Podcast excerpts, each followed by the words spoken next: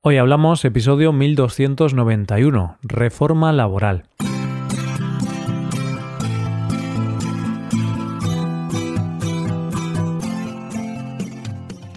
Bienvenido a Hoy Hablamos, el podcast para aprender español cada día. Si te gusta este contenido para aprender español, creo que puedes aprender todavía más si te haces suscriptor premium. ¿Por qué? Pues porque podrás ver la transcripción del audio, ejercicios y explicaciones de los episodios, y también podrás escuchar los episodios exclusivos. Puedes usar este contenido en tu rutina de estudio para mejorar tu español y alcanzar el nivel que deseas. Puedes hacerte suscriptor premium en hoyhablamos.com. Hola, oyente, ¿qué tal? ¿Cómo estás? En nuestra Constitución se dice todos los españoles tienen el deber de trabajar y el derecho al trabajo, a la libre elección de profesión u oficio, a la promoción a través del trabajo y a una remuneración suficiente para satisfacer sus necesidades y las de su familia, sin que en ningún caso pueda hacerse discriminación por razón de sexo. El trabajo es una de las grandes preocupaciones de los españoles, no solo la preocupación de tener uno, sino tener un trabajo con condiciones dignas. Y hoy vamos a hablar de una reforma del Gobierno aprobada hace unas semanas que busca mejorar esas condiciones. Hoy hablamos de la reforma laboral. La reforma laboral se aprobó en el Congreso de los Diputados el pasado 3 de febrero. Este era uno de los proyectos estrella del Gobierno de coalición, que buscaba reformar las leyes relacionadas con el trabajo en nuestro país para mejorar las condiciones de los trabajadores. Esta reforma es algo bastante histórico porque se ha conseguido llegar a un acuerdo entre la patronal y los sindicatos. Es decir, que la patronal, los empresarios, han llegado a un acuerdo con los sindicatos, los representantes de los trabajadores. Y esta es la primera vez en la historia que se aprueba una reforma laboral en la que empresarios y sindicatos están de acuerdo. Pero lo más curioso de la reforma laboral no fue esto, sino que lo más curioso fue lo que ocurrió durante la votación de esta reforma.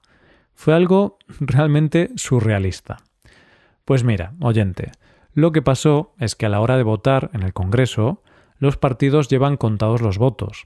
Se han hecho reuniones antes, han llegado a acuerdos y se sabe qué va a votar cada partido. En el caso de esta votación, el gobierno había llegado a acuerdos con diferentes partidos para tener la mayoría de los votos y poder aprobar la reforma. No voy a mencionar ahora todos los partidos involucrados en la votación, solo los principales. Iban a votar a favor el PSOE y Unidas Podemos, que son los partidos del gobierno, más otros partidos menores con los que habían llegado a un acuerdo. Y en contra de esta reforma iban a votar el PP, Vox y otros partidos más minoritarios. La cuestión es que por muy pocos votos el gobierno tenía la mayoría de los votos. Sin embargo, durante la votación, las cosas no fueron como se esperaba. UPN, un partido que iba a votar a favor de la reforma, finalmente votó en contra. Eran dos votos en contra. El problema fue que los diputados de UPN rompieron la disciplina de partido. Es decir, el partido decide lo que se vota pero los diputados no estaban de acuerdo con esa decisión, por lo que en la votación cambiaron su voto y en lugar de votar el sí que había pactado su partido, votaron no, votaron en contra. Pero bueno, son solo dos votos, eso no importa, ¿no?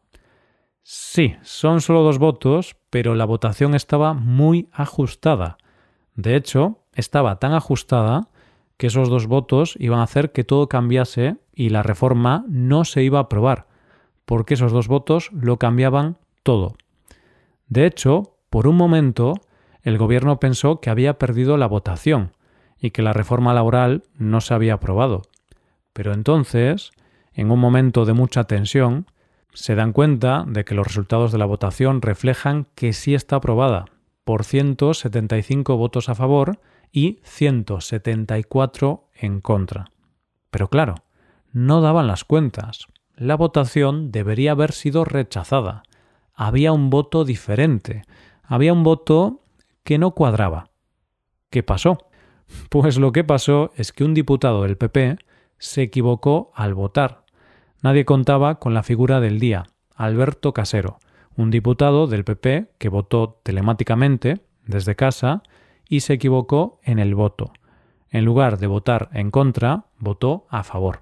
Esto ha generado polémica porque, por un lado, el PP ha intentado reclamar esta votación y anularla porque dicen que se trata de un error, pero los organismos encargados de tomar la decisión sobre si la situación es correcta o no han decidido que la votación sigue siendo válida. Los informes del Congreso muestran que el diputado confirmó su voto en varias ocasiones. No sé, ha sido algo muy raro. en relación a esto, te voy a compartir las palabras del guionista español Diego San José. Este guionista el otro día dio su opinión en la radio sobre lo que había pasado en el Congreso de los Diputados. Él dijo esto. Por eso pienso que la realidad no solo no supera la ficción, sino que muchas veces la realidad es un relato tan pobre y chapucero que no funciona ni historia mala.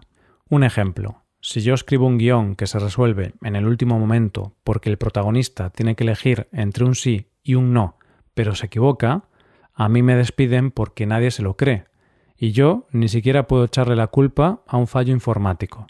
En cambio, Alberto Casero seguirá cumpliendo sus funciones. Esa es otra diferencia entre ser guionista y ser político. Bueno, pues esa es una opinión curiosa sobre este asunto que una reforma laboral, que se supone que es tan importante, se apruebe porque un político se ha equivocado al pulsar el botón de la votación. Pero bueno, dejemos ya a un lado este tema sobre el error en la votación y hablemos de la reforma laboral. ¿Por qué es tan importante esta reforma laboral? Pues es importante porque introduce cambios para los trabajadores. La reforma tiene varios objetivos. Por un lado, quizá el objetivo más importante, pretende acabar con uno de los grandes lastres de nuestro país, los contratos temporales. Otro de los puntos, y con el fin de evitar despidos, es introducir en la legislación eso que tanto nos ha sonado en los últimos tiempos, el ERTE, que es una herramienta que permite a las empresas suspender los empleos de sus trabajadores de manera temporal por alguna situación complicada. Si te interesa saber más sobre qué es un ERTE en España, puedes escuchar el episodio 834 de este podcast. Ahí explicamos qué es un ERTE. Así, podemos decir que uno de los grandes cambios en esta reforma laboral tiene que ver con los contratos temporales. Hoy en día, los contratos temporales, llamados por obra y servicios, son los más utilizados en nuestro país, cosa que hace que aumente mucho la inestabilidad laboral, ya que tú no tienes un contrato fijo con una empresa, sino que es un contrato puntual y siempre tienes la incertidumbre de si te renovarán el contrato o no. Pues bien, con esta reforma los contratos por defecto tienen que ser fijos y los de duración limitada, los temporales, solo se pueden utilizar en dos circunstancias. Uno es el llamado circunstancial, que viene dado por circunstancias de producción.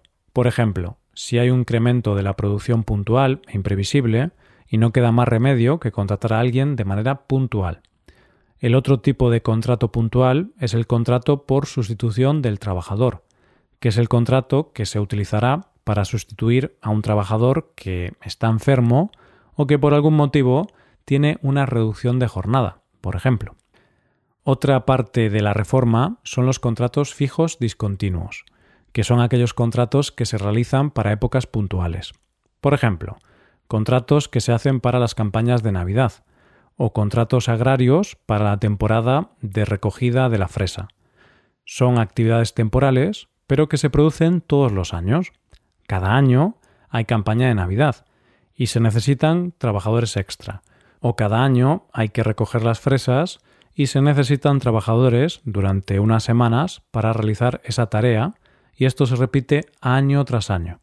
Lo interesante de la reforma es que se reconoce a los trabajadores la antigüedad desde que llegan a la empresa, no solo teniendo en cuenta el tiempo que se trabaja de forma efectiva, por lo que eso mejora sus condiciones para conseguir beneficios por antigüedad. El otro tipo de contrato que se detalla en esta reforma laboral son los contratos de formación, que ya existían pero que apenas se usaban. La reforma pretende que sirvan para que los recién graduados, las personas que justo han acabado de estudiar, tengan más facilidad para comenzar a trabajar y a ganar experiencia, y para ello se dan dos tipos de contratos, en alternancia y el destinado a la obtención de práctica profesional. El de alternancia está pensado para compatibilizar con los estudios, es decir, trabajar y estudiar a la vez. Está destinado a estudiantes de hasta 30 años y no puede alargarse por más de dos años. Además, la jornada laboral no podrá superar el 65% en el primer año y el 85% en el segundo de lo pactado en el convenio. Y todo eso con retribución económica, claro, que no podrá bajar del 60% el primer año y del 75% el segundo año en relación al sueldo pactado en el convenio para esa categoría profesional. El contrato destinado a la obtención de práctica profesional se podrá firmar hasta tres años después de que el trabajador haya obtenido su título y tendrá una duración de entre seis meses y un año. El sueldo nunca podrá ser menor que el salario mínimo. Otro de los puntos claves de esta reforma laboral tiene que ver con los famosos ERTE.